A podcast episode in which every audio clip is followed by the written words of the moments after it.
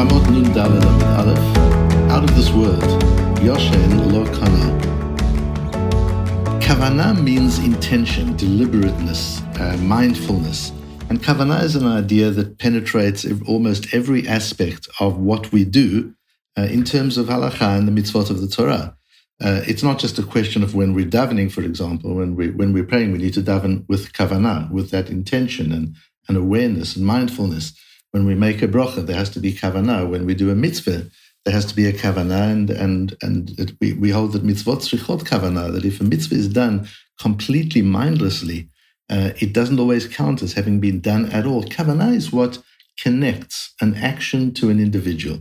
If an action is just mechanical and robotic, it doesn't really connect to an individual, and certainly doesn't develop and impact the individual, him or herself. But when there's kavanah, it is kavanah, is that mental focus.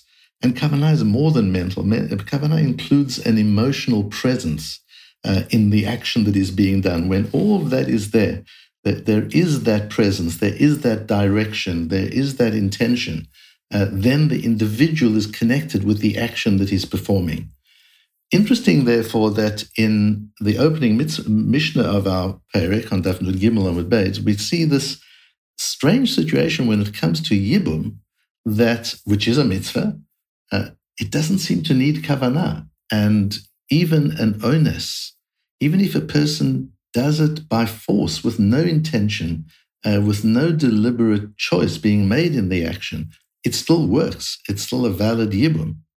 And the, the Gemara looks at that and tries to understand what does it mean? How do you do yibum as an onus? How can a man be forced to have an intimate relationship with a woman. A woman can be raped, but how does a man even do that? And the Gemara suggests one of the uh, answers is, is uh, that it, it's done while the man is asleep. Um, and, and he's aroused in his sleep, and she takes advantage of that, similar to what happened to Lot with his daughters. And then the Gemara brings Rav Yehuda's view that Yashen lo kanabi yavamto. If he's asleep, he can't do yibum. Yibum doesn't work with a person who's asleep. Uh, and it's not just because there's not kavanah, because we've established that that onus works with yibum, that there is such a thing as unintentional yibum still being a valid yibum. So, what is the peculiar aspect of a sleeping person, a person who's not awake, uh, that yibum doesn't work for him? And Rashi says something very, very fascinating. And we'll understand as we probe Rashi a little more deeply, we'll understand how important and relevant and unique what Rashi's statement is. Rashi says, Yashen lo chana, the reason that a person who's asleep hasn't uh, been able to acquire this woman as a yavama is the yashen lav bardat.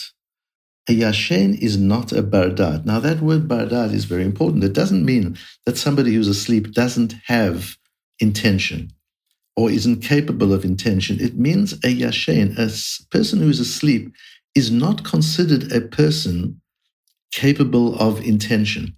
In other words, the sleeping person is a different kind of a being. It's not the same person. If Ruvain is, is awake part of the day and asleep part of the day, it's not the same Ruvain that when he's awake is able to pay attention, and when he's asleep, that same Ruvain is not able to pay attention.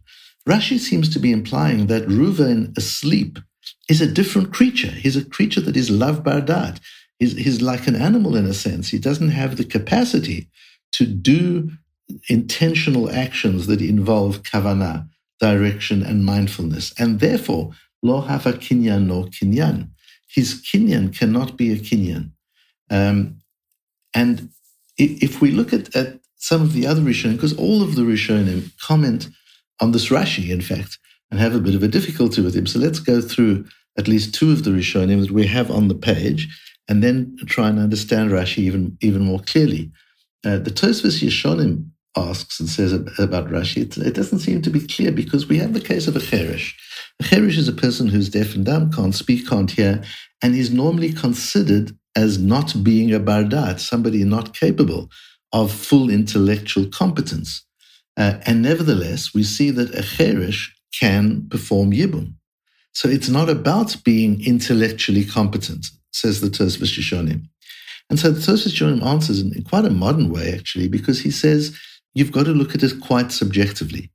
Whether a person is using his kavanah or not in the act of yibum depends on the level of his capacity for kavanah and how much of that capacity he's actually using.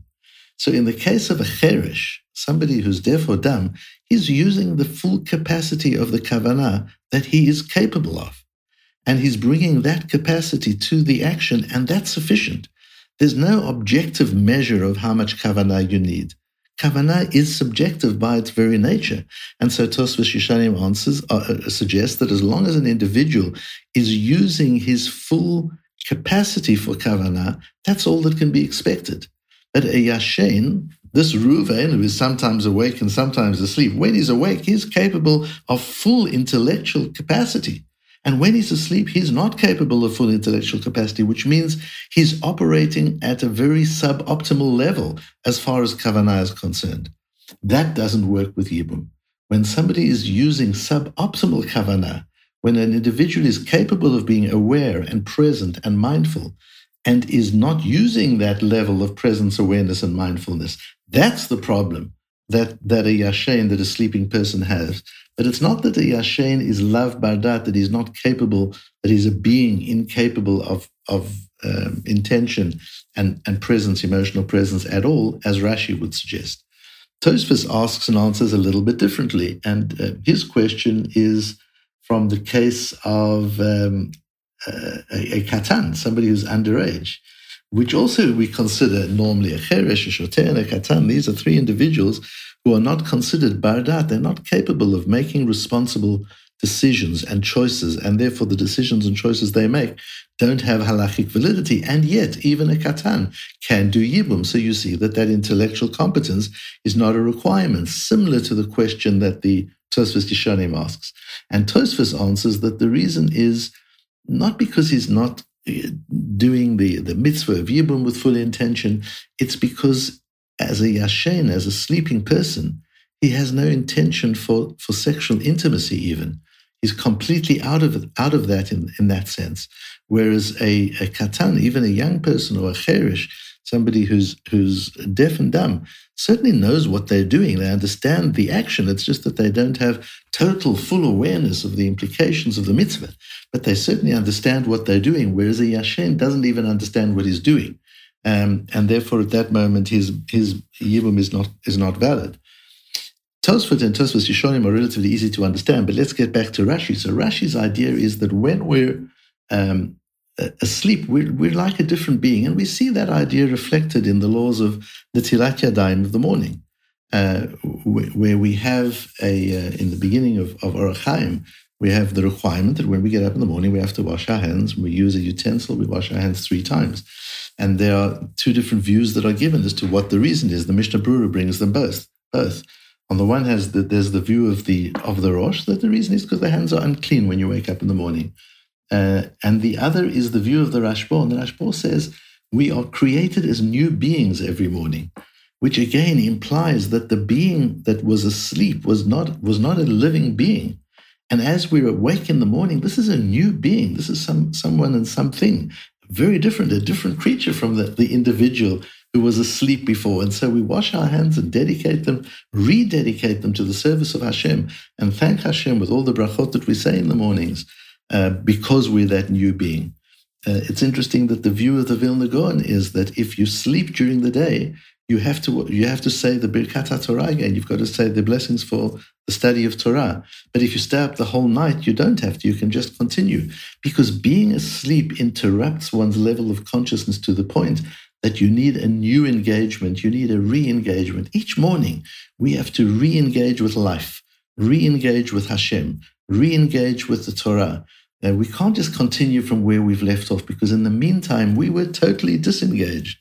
Um, I saw a quote in the name of the, the Rashbam that the Rashbam says that a person who's asleep is not engaged in the world. He's out of this world. He's not in the world. And to do a kinyan, you need to be engaged in the world. You need to be part of the world. A kinyan is a transaction. It's a trade. Um, it, it involves two people. It's a relationship. Uh, and a kinyan cannot be done by somebody who's out of this world, is not even engaged in this world.